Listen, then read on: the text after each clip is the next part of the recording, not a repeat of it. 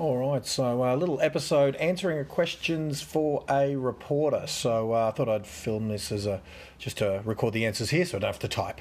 Um, so the questions are: first one is um, it's regarding the running real estate business through tough times, and um, of course it's being received in the middle of some very tough times, uh, being the coronavirus. We're right in the midst of it, so this is um, kind of the question. So, the first thing, what are the things they should focus on in this situation?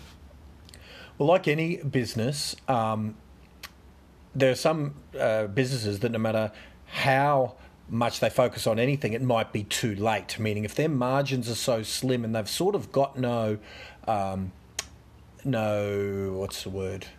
You know, something saved away for a rainy day in terms of uh, you know cash flow and the ability to you know dial it down. If they're one week away from closing the doors, one week in revenue away from closing the doors, then there might be trouble.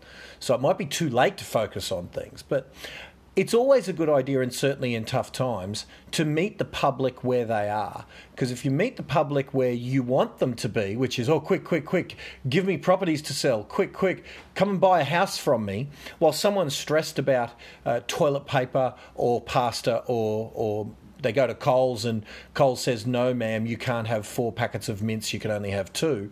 The last thing that's on their mind is, oh, do I want to sell or not? They're worried about, you know, feeding their family that night.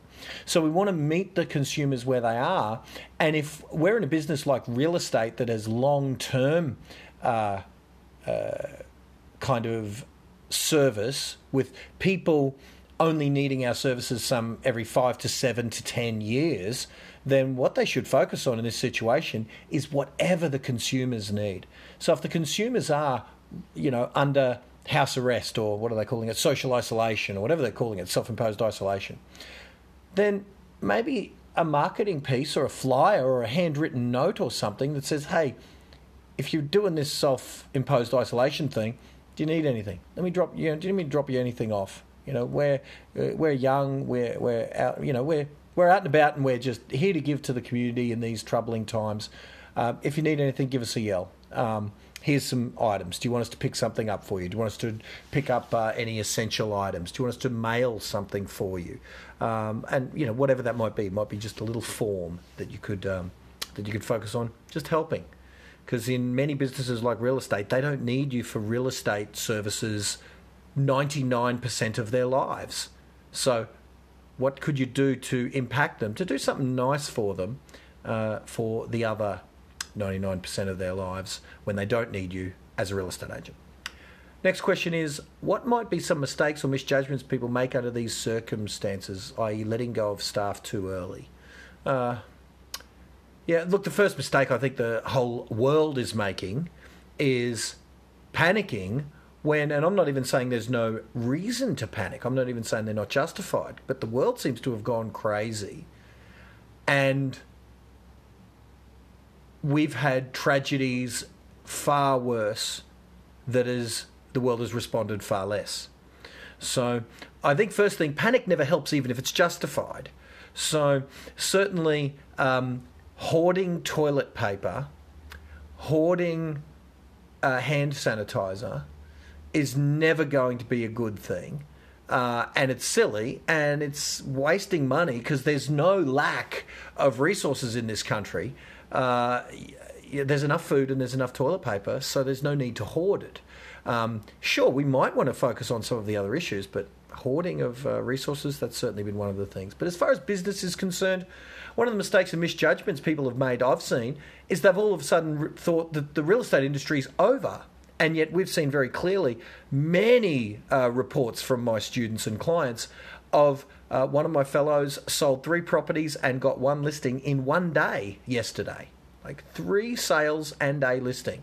Uh, that's that's a good result for most average, you know, normal real estate agents. The average agent in a month, he did it in a day. So there are still people out there buying property, and there are still people out there who need to sell property.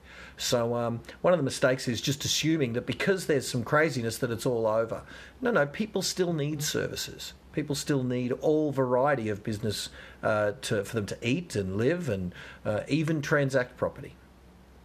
Are there any benefits at all that come from these situations? Optimizing business practices, etc. Yeah, probably that's probably all.